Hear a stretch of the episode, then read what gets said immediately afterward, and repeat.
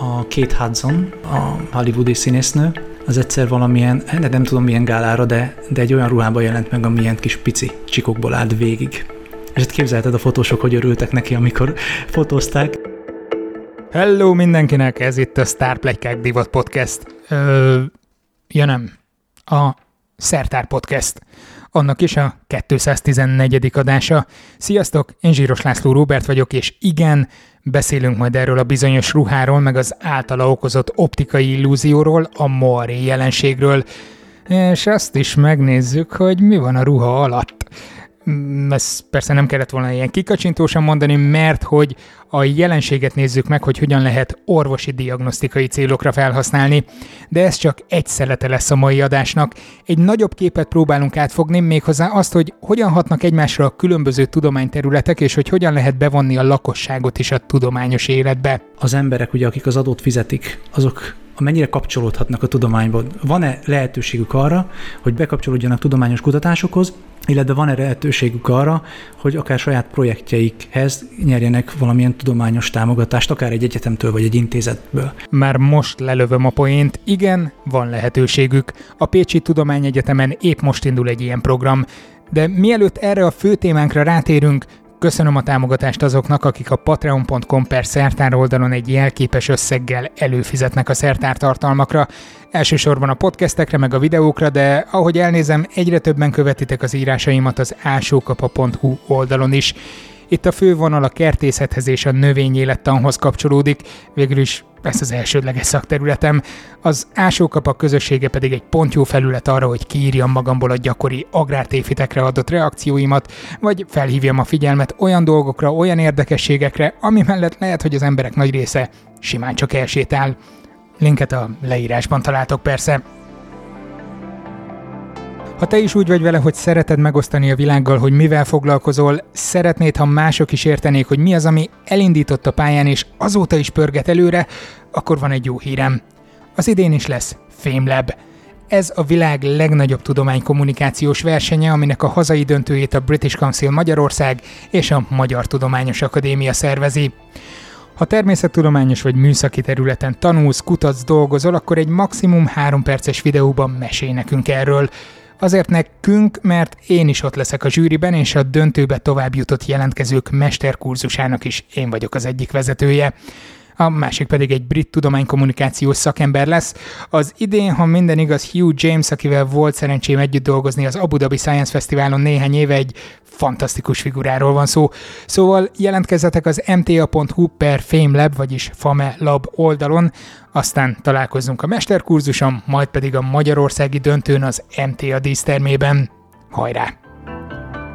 Na de most térjünk vissza a fő témánkra, és irány Pécs.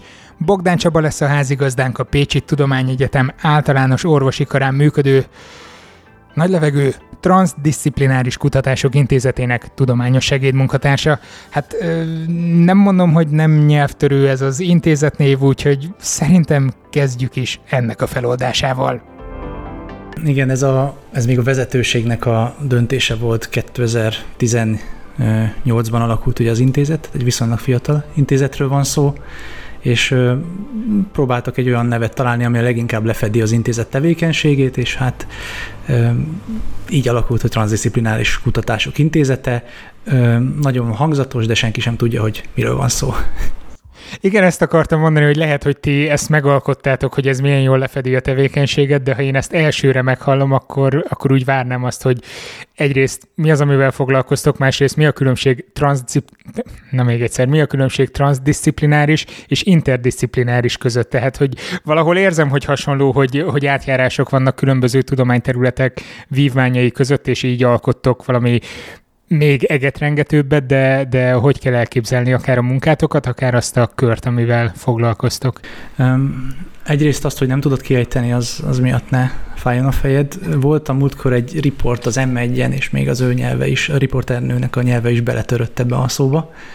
Másrésztről pedig érdekes, hogy a, ugye mi a Pécsi Tudományegyetem orvostudományi karához tartozunk, és érdekes, hogy még itt sem feltétlenül tudnak rólunk így az egyetemen belül, vagy hogy, a, vagy hogy az intézet neve furán cseng. Ami érthető, hát lévén ugye egy közel 30 ezeres egyetemről van szó.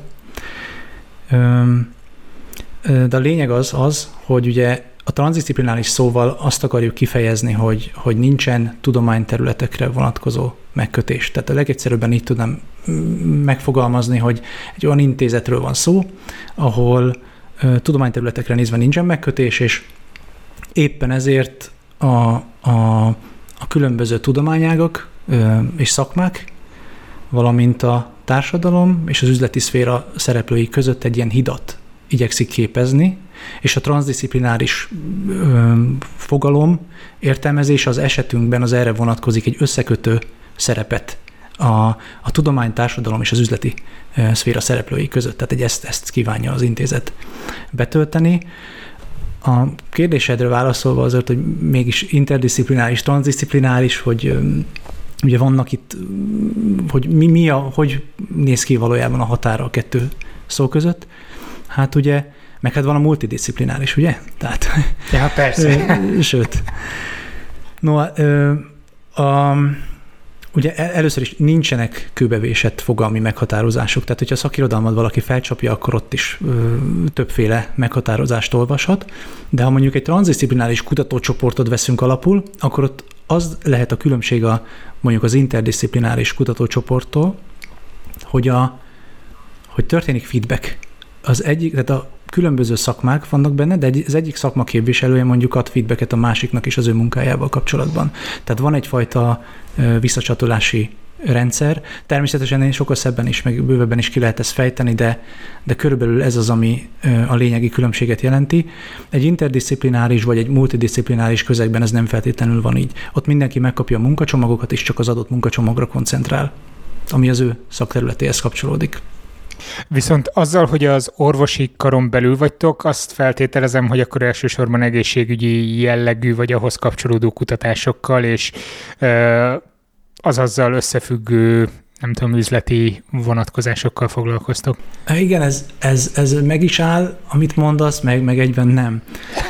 ez, ez az én vélemény, ezt én szoktam így mondani, hogy a, az orvosi ö, kar ö, fekete báránya, vagy kakuk tojása, az intézet egy picit, mert ugye az a, ez a szemlélet, amit képviselünk, a tudományok közötti kommunikáció, meg a nyitni a piac, társadalom, és, és a kormányzat felé, ez is egy fontos szempont, hiszen ezek a szereplők akár tetszik, akár nem valamilyen formában kölcsönhatásban vannak, és ha a szervezet keretek közé van szorítva, akkor ez a kölcsönhatás kiszámíthatóvá vagy tervezhetővé válik. Kutatások tekintetében ugye itt folynak orvostechnikai kutatások, de nem ez a fő profil. Ö, egészségügyi kutatások abban az értelemben, hogy ö, biológiai kutatások folynak, tehát egy, ö, amiből aztán ugye egészségtudományban használatos módszereket vagy újításokat lehet alkalmazni. Ilyen például a, a vizuális genetika, kutatás, ezt az intézet igazgatója Sikatilla vezeti. Ebben én nem vagyok benne, de itt a lényeg az az, hogy próbálják a, a genetikai tehát a géneket lényegében egy olyan mikroszkopos eljárással vizsgálni, amivel láthatóvá válik, hogy mikor kapcsol ki és be egy gén. És ez azért jó, mert hogyha éppen rákos sejtekről van szó, akkor megtámadhatják bizonyos gyógyszerekkel célzottan, és akkor észre tudják venni, hogy melyikre reagál, melyik nem, és akkor ebből kisülhet valami jó hosszú távon. De, de én óvatosan hozom be ezt a rákutatást, mert ezt nagyon szeretik hangoztatni, és ez hangzatos valami, de itt azért várjuk ki az eredményét minden esetre. Ö, vagyunk, nyilvánvalóan. Vannak még más kutatások is itt egyébként nálunk itt a, készítettem magamnak egy-két jegyzetet, csak hogy a kollégák kutatásait ne, ne, ne felejtsem el. Az enyém, a sajátoméről könnyebb beszélnem természetesen, tehát a hiperoxia hatása például. Ugye a hiperoxia magas oxigén szintet jelent, és ezt használják ugye a búvárok rekreációban, vagy műtéteknél, illetve most ugye a COVID érában ez különösen fontos, ugye, az oxigén ellátottság. És az eddigi eredmény azt mutatja, hogy az agynak a, a, a hiperoxiás állapota, az más hullámokat generál, mint a, mint a normál állapota, úgyhogy, és azt is észrevették, hogy idegsejtek is sérülnek már rövid hiperoxia esetén is. Tehát mm, úgyhogy folyik irány, ilyen irányba is kutatás, és egy érdekes dolog még a zebrahal lárvákkal is foglalkozik az intézet, a biológus kollégák. Itt a Hát egy szintén... tökéletes modellállat, erről szólt egy egész adásunk, ezt csak a hallgatóknak mondom, ha esetleg azt nem hallották. Varga Máté az eltén foglalkozik uh, zebrahalakkal, és elég megszállottan mesélt róluk. igen, igen. Ö, ott is egyébként a rák, szívbetegség és epilepsia ellenes növényi eredetű anyagokat vizsgálnak. A növényi eredetű anyagok csak az epilepsia ellenes ö, részre vonatkozik. Itt az a lényeg, hogy a, ezeket a zebrahalak, ö, zebrahal lárvákban ugye ö, éppen szívbetegséget generálnak, vagy be, befecskendeznek ö, ö, on, onkogéneket, vagy éppen epilepsziát váltanak ki, és kezelik különböző gyógyszerekkel, vagy növényanyagokkal, és figyelik a, a hatást, és abból majd re, remélhetőleg messze menő következtetéseket is le tudnak vonni a kollégák, hogy, hogy ezeket a betegségeket emberekben hatékonyabban kezeljék. Eddig viszont, amiket elmondtál itt példaként, hogy mi mindennel foglalkoztok, ezeket simán be lehetne tagozni valamelyik másik intézet alá is, nem? Tehát itt hogy jelenik meg, vagy, vagy milyen előnyt jelent az, hogy egy transz disziplináris intézethez tartoztok, és ott végzitek ezeket a munkákat? Abszolút egyébként. Viszont vannak olyan kutatások, ahol ami algoritmus, algoritmus fejlesztéssel foglalkozik, ez főleg biológiai eredetű jelek, jelenségek elemzésére, hát én matematikai és információelméleti módszerekkel vizsgálnak. Itt a, a kollega egyébként különböző tudományterületeket vizsgáló módszereket próbál összevegyíteni, újakat kitalálni, és kipróbálni azokat minél több területen, tehát mondjuk orvostudomány területén, gazdaságtudomány, matematika és informatika területein. Igen. Tehát, hogy azért én azt mondom, hogy tehát nem, tehát a biológia, orvostudomány, ami ugye erre rá tud csatlakozni, de nem feltétlenül az orvostudományi kutatása a fő profilja az intézetnek. Ugye én magam orvostechnikával foglalkozom, ami szintén az orvosi részhez kötődik, de inkább már egy mérnöki szemléletű valamint dolgozom. Ráadásul ez a mérnöki szemléletű valami egy olyan dolog, amikor olvastam az e-mailt, amikor erről leveleztünk, többen is részt vettünk abban az e-mail folyamban, és amikor bedobták, hogy te mivel foglalkozol, akkor felcsillant a szemem, és mondtam, hogy igen, igen, ezt, ezt, ezt mindenképpen érintsük, te pedig szabadkoztál, hogy annyira azért nem menjünk bele. De, de egy, egy picit belemehetünk, hogy hogyan használjátok a Moiré mintázatokat a gerincbetegségek diagnosztizálásánál. Egy mondatban kérlek, mert nagyon tetszik. Tehát itt ugye nem egy általános szóról van szó, azért magyarázzuk meg, ugye moiré, moiré egyébként így írják, hogyha valaki utána szeretné nézni. Sőt, a képet is szeretne látni, mert itt azért jó, hogyha van egy kép előtte, akkor, akkor mindenképpen azt javaslom, hogy írja be a Google-be, mellé azt mondjuk, hogy szkoliózis, vagy gerincferdülés, és akkor már mindjárt látja azokat a képeket, amikről itt szó lesz. Tehát a... vagy, vagy ha közbeszúrhatom, vegye elő a mobiltelefonjának a kameráját, menjen jó közel a számítógép monitorjához, egy kis szögben csináljon róla egy fotót, egy ilyen proli eh, képernyőképet, és azok a mintázatok, amik megjelennek ilyenkor, eh, az, az lényegében egy ilyen maré eh, mintázatot fog lefedni, vagy fog mutatni. Így van, így van. Ez, igen, ez egy mindennapos jelenség. Tehát most is, ha kinézek az ablakon, itt ilyen finom szövésű függöny van, tehát ez a csipke függöny, és ennek a hullámai, hogy átfedésbe kerülnek egymással, akkor generálnak egy ilyen, egy ilyen eredő mintázatot, egy ilyen világos és sötét vonalakban álló hullámos mintázat ez. Ez a Moiré jelenség.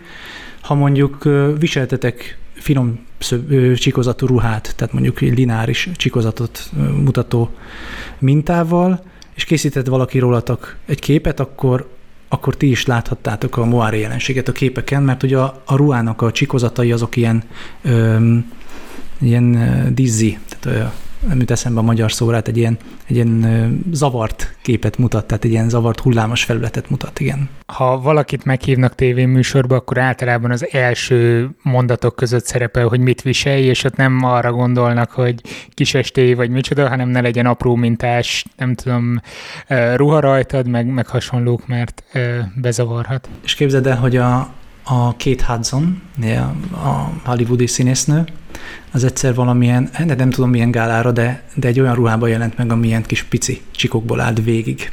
És hát képzelted a fotósok, hogy örültek neki, amikor fotózták, és a, és a végén kijött egy ilyen uh, hullámos, tehát teljesen hullámos volt a minta. Egyébként ez is elérhető az internet, hogyha valaki érdeklődik a képen. Te meg ránéztél, és, és mondtad, hogy hm, ott van egy kis szkoliózis, nem? nem egészen, viszont felhasználtam a képet az egyik prezentációmban. Mert, mert nagyon, nagyon izgalmas, tehát valós, tehát hogy valós képen meg lett örökítve.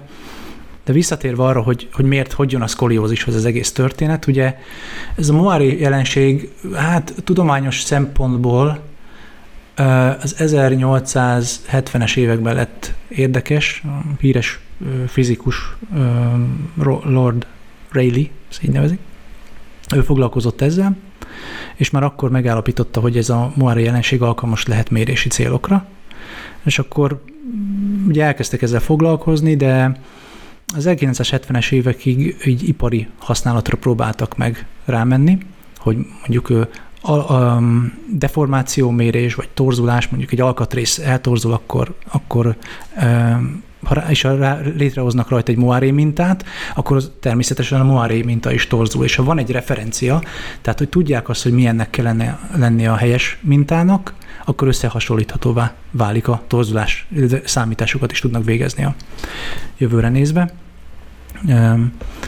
És 70-es években Japánban japán kutatók, ugye főleg ez a Moiré kutatás egészségügyben japánok számítanak úttörőnek, mondjuk így, ott, ott emberi testfelületek mérésére is alkalmazták, és akkor, és akkor itt az a lényeg, hogy a hátnak a felületére egy lineáris alapcsikozatot vetítenek, tehát egy sima vonalakból áll, azt képzeljétek el, hogy egy ilyen pár milliméteres rácstávolsággal, és természetesen ezek a vonalak aztán torzulnak a hátfelületén, és ezt a torzult állapotú lineáris csikozatot egy másik vizsgálórácson keresztül vizsgálva meglátjuk a Moiré jelenséget. Tehát ez csak, nagyon fontos, ez csak a megfigyelő látja. Tehát ez valójában nem is létezik ez a jelenség, hanem ez egy optikai illúzió. Viszont egy optikai illúziót tudtok diagnosztikai célra felhasználni.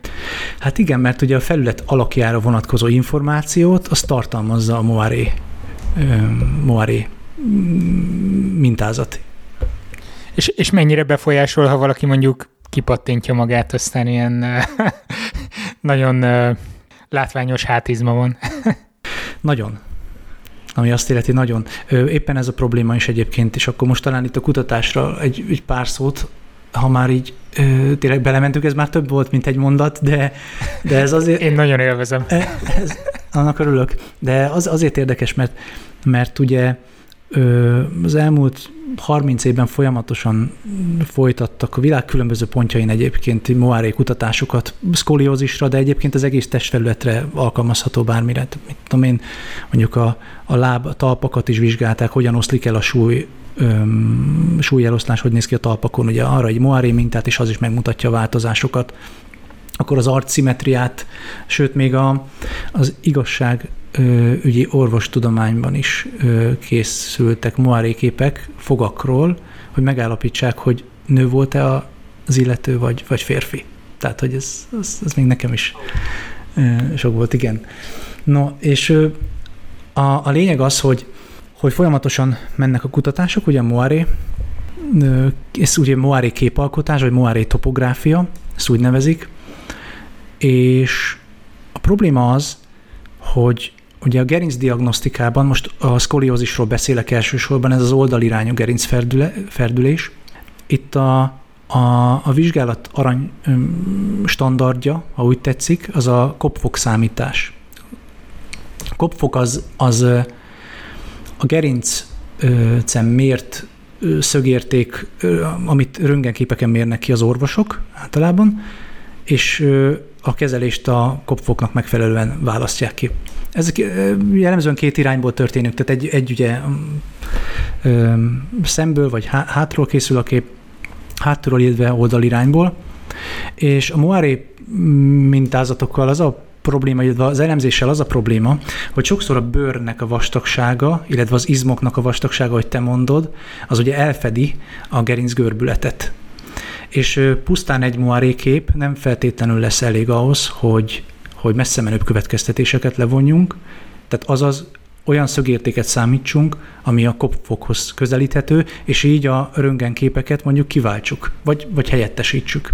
Tehát az a probléma, hogy vannak algoritmusok, már a 80-as években publikáltak ö, olyan algoritmusok, amik nevezetes pontokat jelöltek ki a, az emberi háton, így a Moiré képek alapján, ezeket matematikailag és illetve geometriai vonalakkal összekötötték, majd a matematikai formulát fölírtak rá, és akkor kaptunk egy, egy szöget, egy szögértéket, ami a és ez a szögérték egyébként bizonyos esetekben, tehát főleg a torakális gerincnek a, az esetén jól közelíthető a kopfokhoz. Tehát az azt jelenti, hogy ha mondjuk egy paciensnek gerincfeldülése van azon a részen, és mondjuk nincsenek komolyabb bőr problémái, vagy bőrvastagság problémái, akkor most a problémát úgy értem, hogy a mérés szempontjából nem úgy, hogy, igen. hogy neki, igen, ez fontos.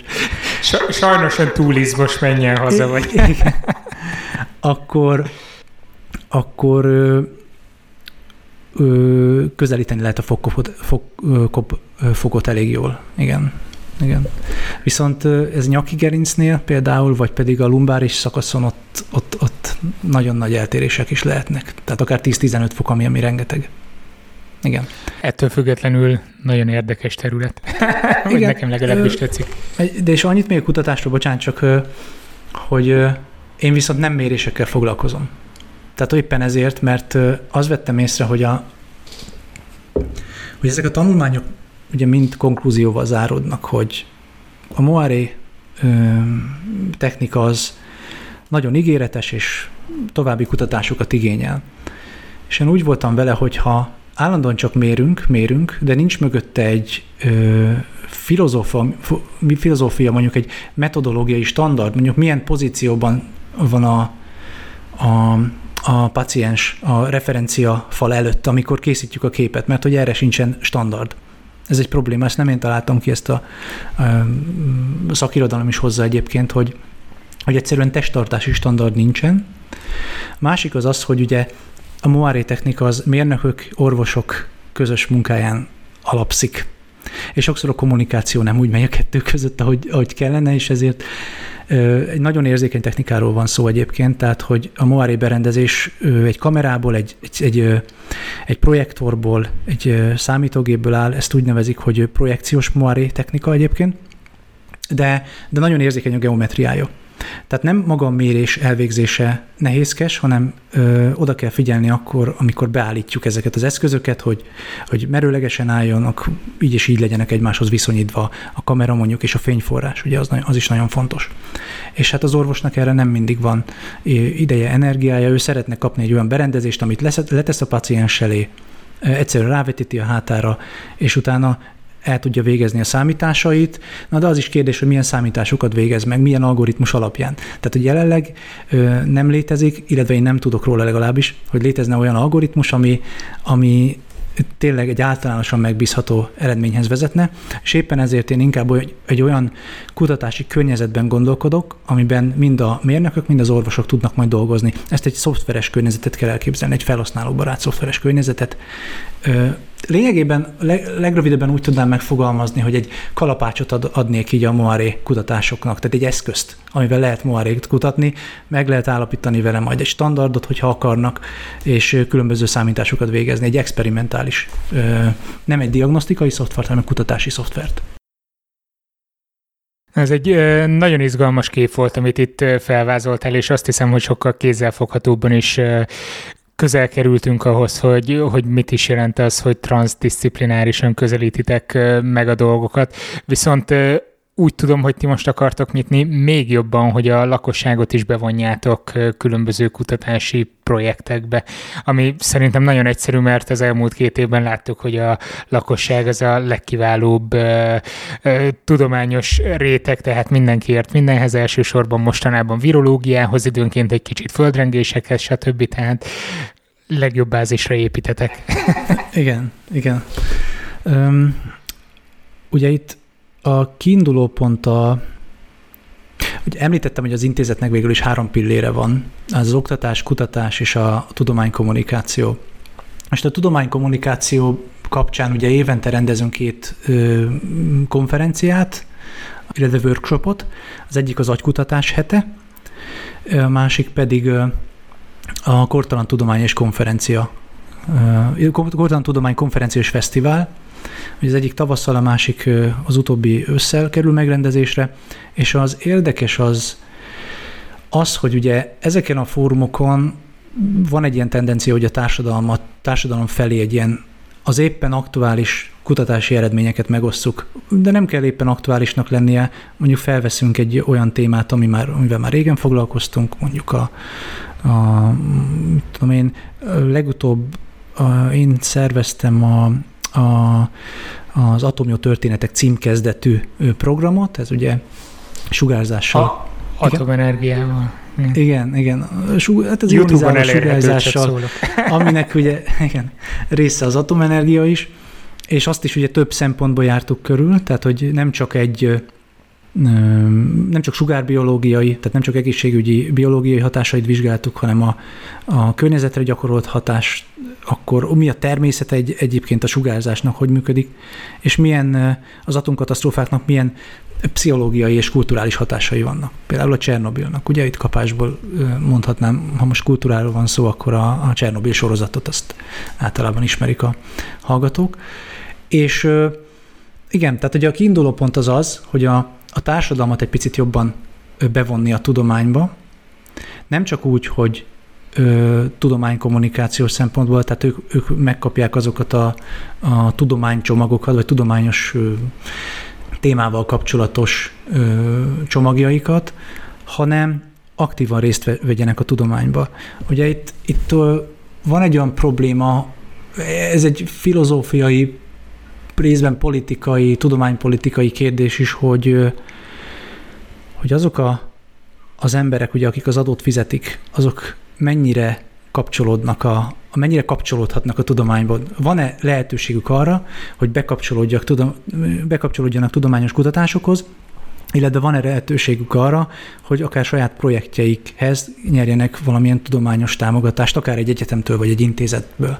Most ö, esetünkben intézetről van szó. Ezt hogy kell elképzelni, ha én szeretnék például valamilyen kutatást csinálni, mert hobbi tudósként itthon a fotelben eszembe jut, hogy meg kéne nézni, hogy nem tudom, vannak-e férgek a maszkban, akkor becsengetek hozzátok, és, és megmondjátok, hogy hogy álljak hozzá, hogy, hogy biztos eredményeket kapjak? Ez, ez nagyon leegyszerűsített formája. Inkább azt mondanám, hogy nem. Tehát most a, mi egy, men, egy Ugye az előzmény az az, hogy az intézet igazgatósikat, ugye a kollégák közé intézett egy kérdést, hogy mit gondolnak, hogy hogyan lehetne az intézet profilját a lehető legjobban beintegrálni a citizen science területére, mert úgy gondolja, hogy a citizen science az, az nagyon közel áll hozzánk, tehát ugye a Transdisciplinális Kutatások Intézetéhez. És, és ekkor jött az ötlet, hogy, hogy indítsunk egy mentorprogramot. Nagyon fontos, hogy a, az ötleteléskor én ezt úgy alkottam meg, hogy a Citizen Science-ről nem sokat tudtam. Tehát én is civil fejjel mentem ennek neki. Mi az, amit én elvárnék egy egyetemtől? Akkor most itt álljunk meg egy, egy, egy pillanatra csak azért, mert amikor egyeztettünk erről a műsorról telefonon, akkor elég hosszan mi beszélgettünk arról, hogy a Citizen Science önmagában egy nagyon nehezen megfogható terület, és sokan sok különböző dolgot értenek alatta. Ugye az egyik véglet az az, amikor a lakosságot vonják be különböző mérésekbe, például amire a kutatóknak nincsen ideje, vagy mondok egy példát, leraksz meteorológiai állomásokat a kertben megfelelő módon, annak az adatai bejutnak a, az ezzel foglalkozó kutatókhoz, tehát nem nekik kell külön méregetni, vagy nagyon híres példa volt, ami bejárta az internetet, nem tudom, 5-10 éve talán, vagy tíz éve nem volt szerintem, amikor pingvineket kellett számolni az Antarktiszon, és akkor a félvilág pingvineket számolt, és a kutatóknak milyen jó eszközt adott, adatokat adott a kezébe, és nem nekik kellett ott a webkamera képeket elemezgetni. Viszont ti máshogy értelmezitek a Citizen Science kérdését itt viszont átadom neked a szót, hogy hogyan. Ugye alapvetően két megközelítés. Amiről te beszélsz, az a felülről lefele építkező Citizen Science kategóriába sorolható, amikor ugye az egyetem elindítja a saját projektjét, és abba, mint egy tudományos segédmunkásnak, segédmunkásként alkalmazza a, a, a, a jó polgárokat, az állampolgárokat. Ugye, Ingyen munkaerő.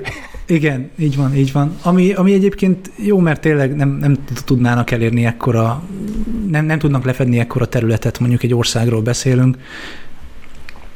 Például Magyarországon is van a, van a szúnyog ö, monitor ö, nevű ja, program. Persze, tigris szúnyogokat lehet nézni, fotózni, beküldeni. Igen, erről is volt szó valamikor. Na, nagyon, az is izgalmas, és hogy ugye az ELTE és a Pécsi Tudományegyetem így összefogott, és akkor egy ilyen map, van, van egy térkép a honlapukon, és ott a különböző szúnyogfajok fenn vannak, és tehát a lakosság segítsége nélkül ez, ez nem működik. Egyszerűen nincs annyi tehát hogy erőforrása, hogy ezt véghez tudják vinni. No és itt a lényeg, a, a mi megközelítésünkben a, a fordítottja.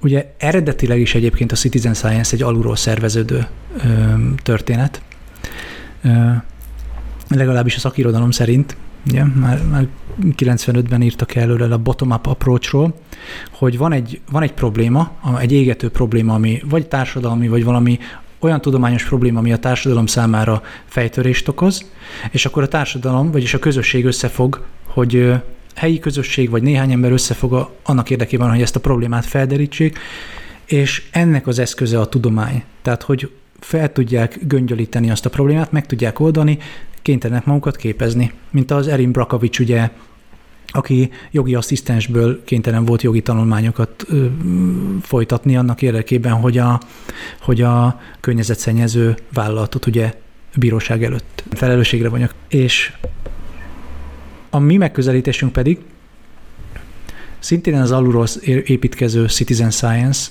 ö, ö, történet, tehát kell lennie egy olyan projektnek már a polgároknál, amivel, amivel ők szeretnek foglalkozni. Mondjuk egy hobbi tudós, akinek van hobbiból csinálja, tehát egyetemi szerve, szerveződésen kívül van egy projektje, amiben hisz, és az már egy bizonyos állapotban van, tehát hogy nem a teljesen nulláról foglalkozik vele, viszont nincs meg hozzá mondjuk elakadt, nincs meg hozzá a, a szakmai tudása ahhoz, hogy folytassa, nincs meg hozzá az eszköze, kellene neki egyszerűen csak egy szakmai tanácsadása arra nézve, hogy hogyan folytassa a továbbiakat. És ezért ez, e, tehát egy picit ugye most vacillálok, hogy hogyan fogalmazom meg neked, mert egyébként nem egy tisztán bottom-up approachról van szó, hanem a, az egyetem által támogatott bottom-up approach, megközelítés a mi, mi programunk valójában.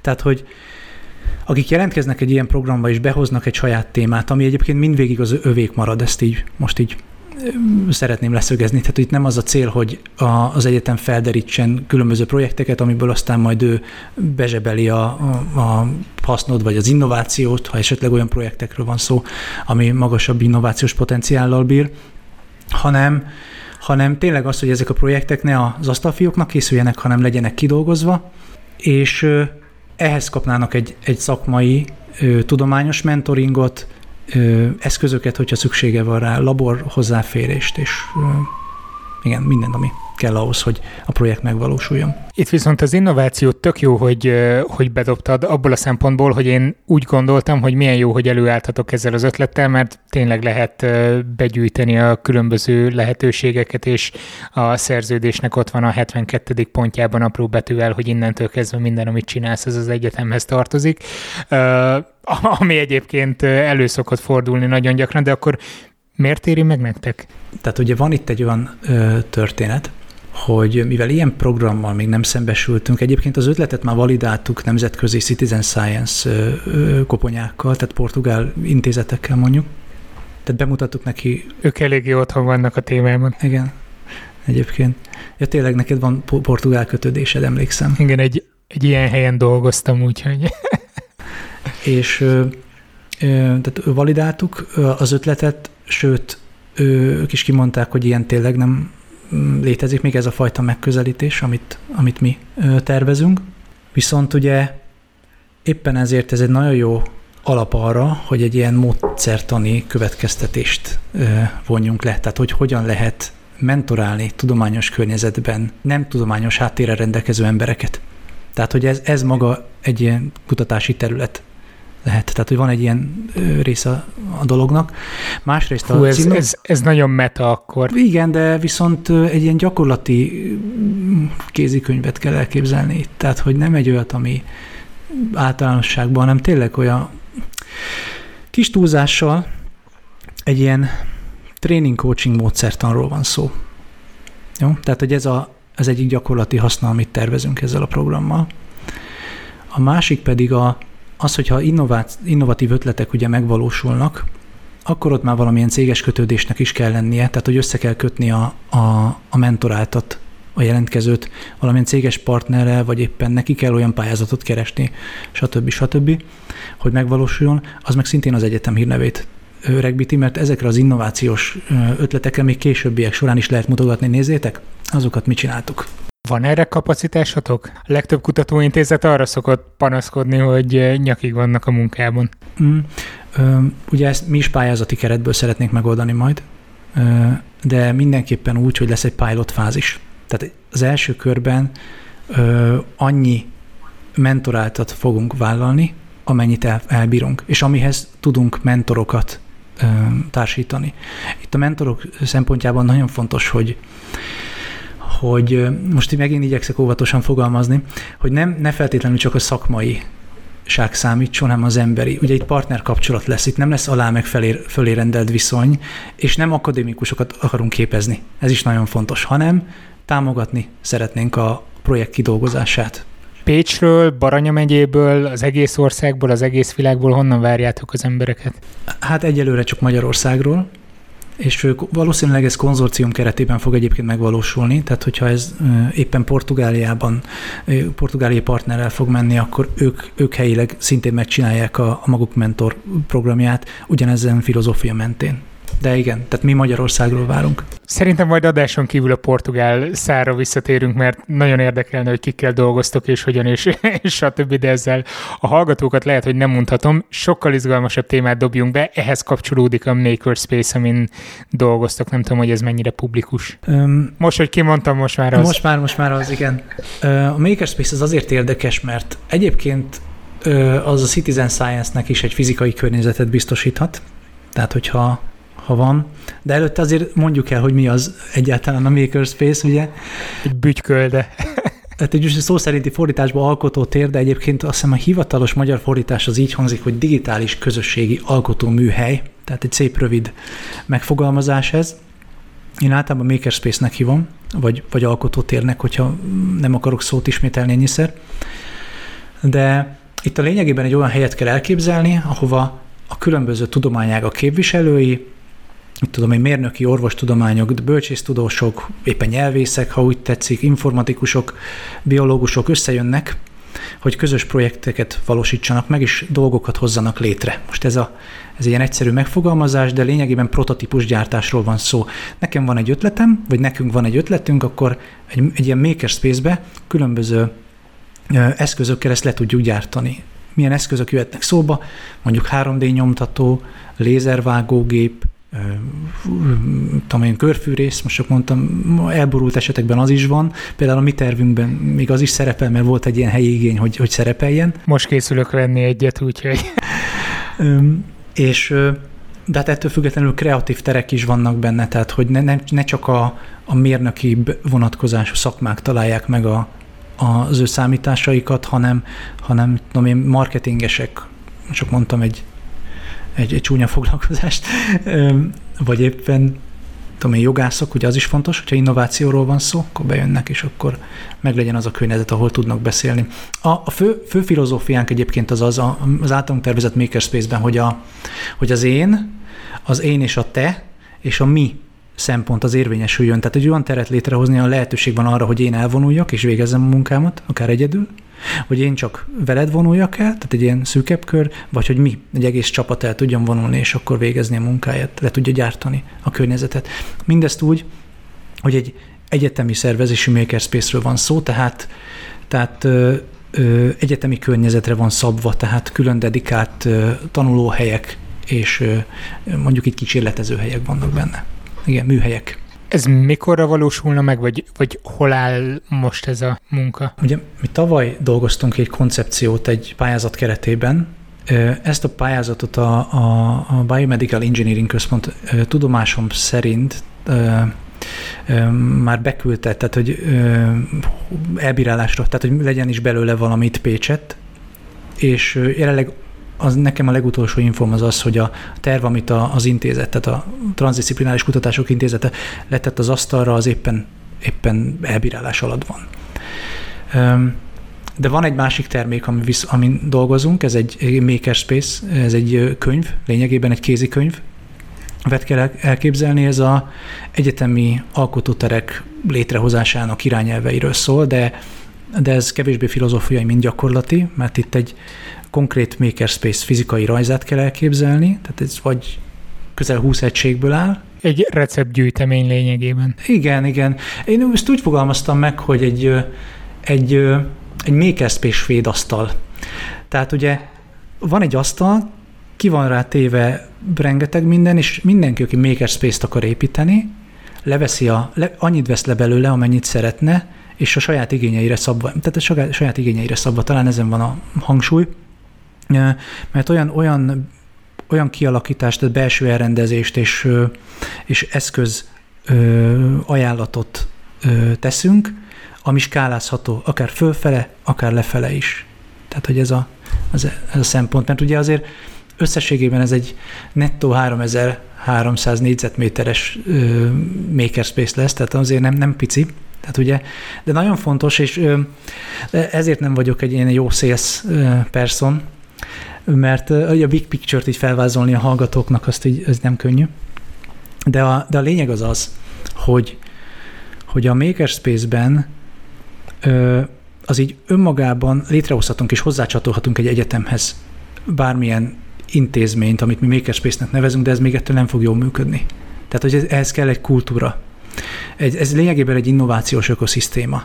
Tehát, hogy ö, nem elég csak ugye ott, ott tanítani, meg éppen barkácsolgatni, mert az, egy, az egyetemnek egy szűk csoportja azt meg tudja csinálni, de több mint valószínű, hogy ebből előbb-utóbb az lesz, hogy csak az a csoport fogja használni a Makerspace-t, és nem, a, nem egy karokon átívelő mm, együttműködő, termékeny együttműködés lesz.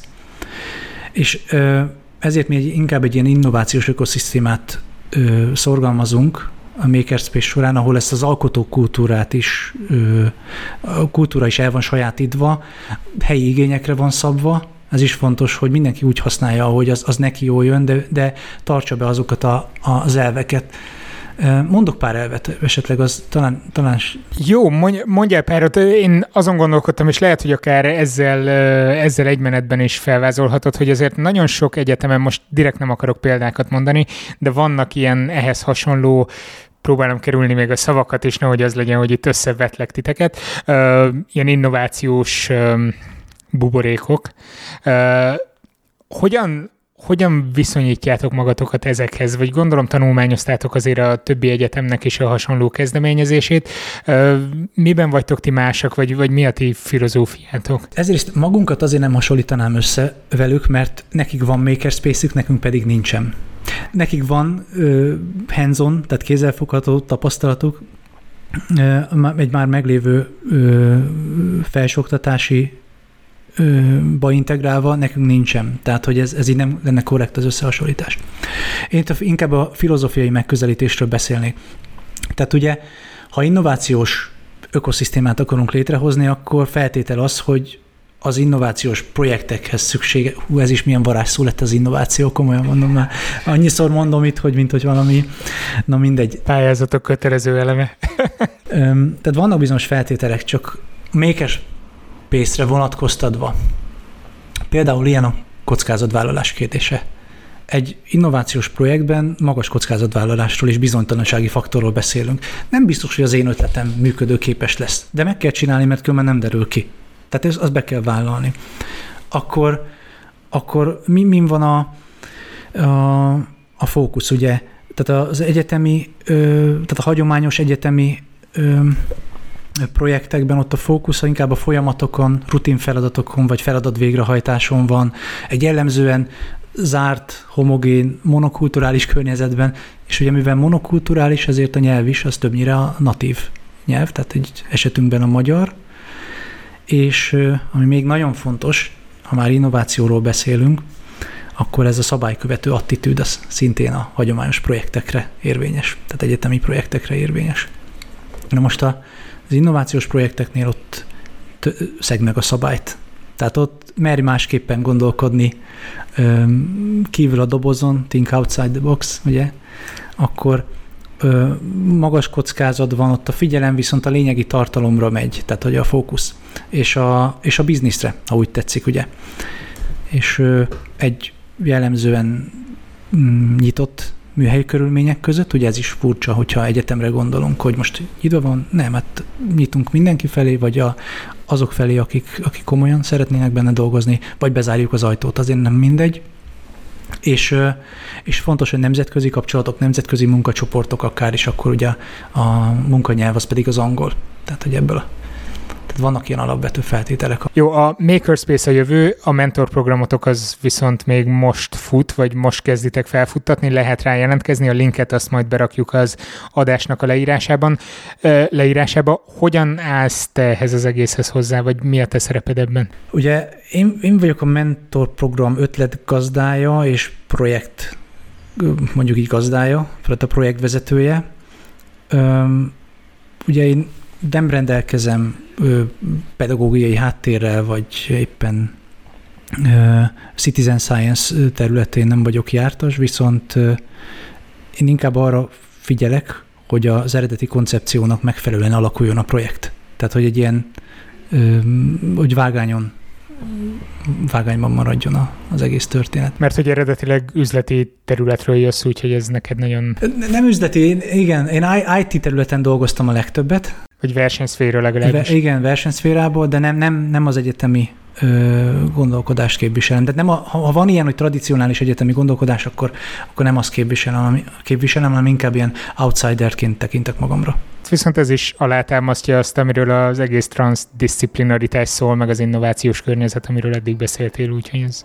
Igen, abszolút. És egyébként ez ránk is így az, az intézeten belül is jellemző, hogy sokfélék vagyunk. Tehát mindenki más háttérrel rendelkezik, aminek megvan természetesen a, a hátránya is, de, de alapvetően egy jól működő csapatról van szó.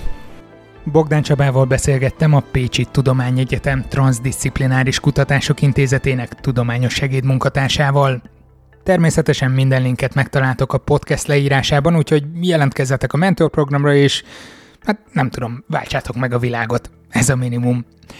És most nézzünk egy kis ízelítőt a jövő heti anyagból nehéz megfogni, hogy mitől lesz egy termék fenntarthatóbb, vagy kevésbé fenntarthatóbb. Ugye ezekhez kellenének mutatószámok, amik nem feltétlenül állnak még rendelkezésre, szóval ezen a tématerületen még rengeteg a tennivaló. Ennek kapcsán mélyre ásunk abba is, hogy melyik a jobb rendszer, ahol egy sorba állunk, vagy ahol külön-külön sorok kígyóznak az egyes pénztárakhoz. Ez felveti a célfüggvénynek a, a problémakörét, hogy mit akarunk optimalizálni. Ugye az egyén mindig az egyéni dolgait, a saját céljait szeretné optimalizálni. A mi célunk általában nem az egyének egyéni céljainak optimalizálása, hanem rendszer szinten gondolkodni. És ha ezt vesszük, akkor pedig az összességileg hatékonyabb. Na, nem árulom el, kiderül jövő héten, mint ahogy arra is fényderül, hogy mi köze a régi Skoda a kórház szimulációkhoz. Remélem sikerült kellően rejtélyesnek maradnom. Iratkozzatok fel a Szertár Podcastre, ha még nem tettétek, és akkor tuti nem fogtok lemaradni a válaszokról. Szép hetet, sziasztok!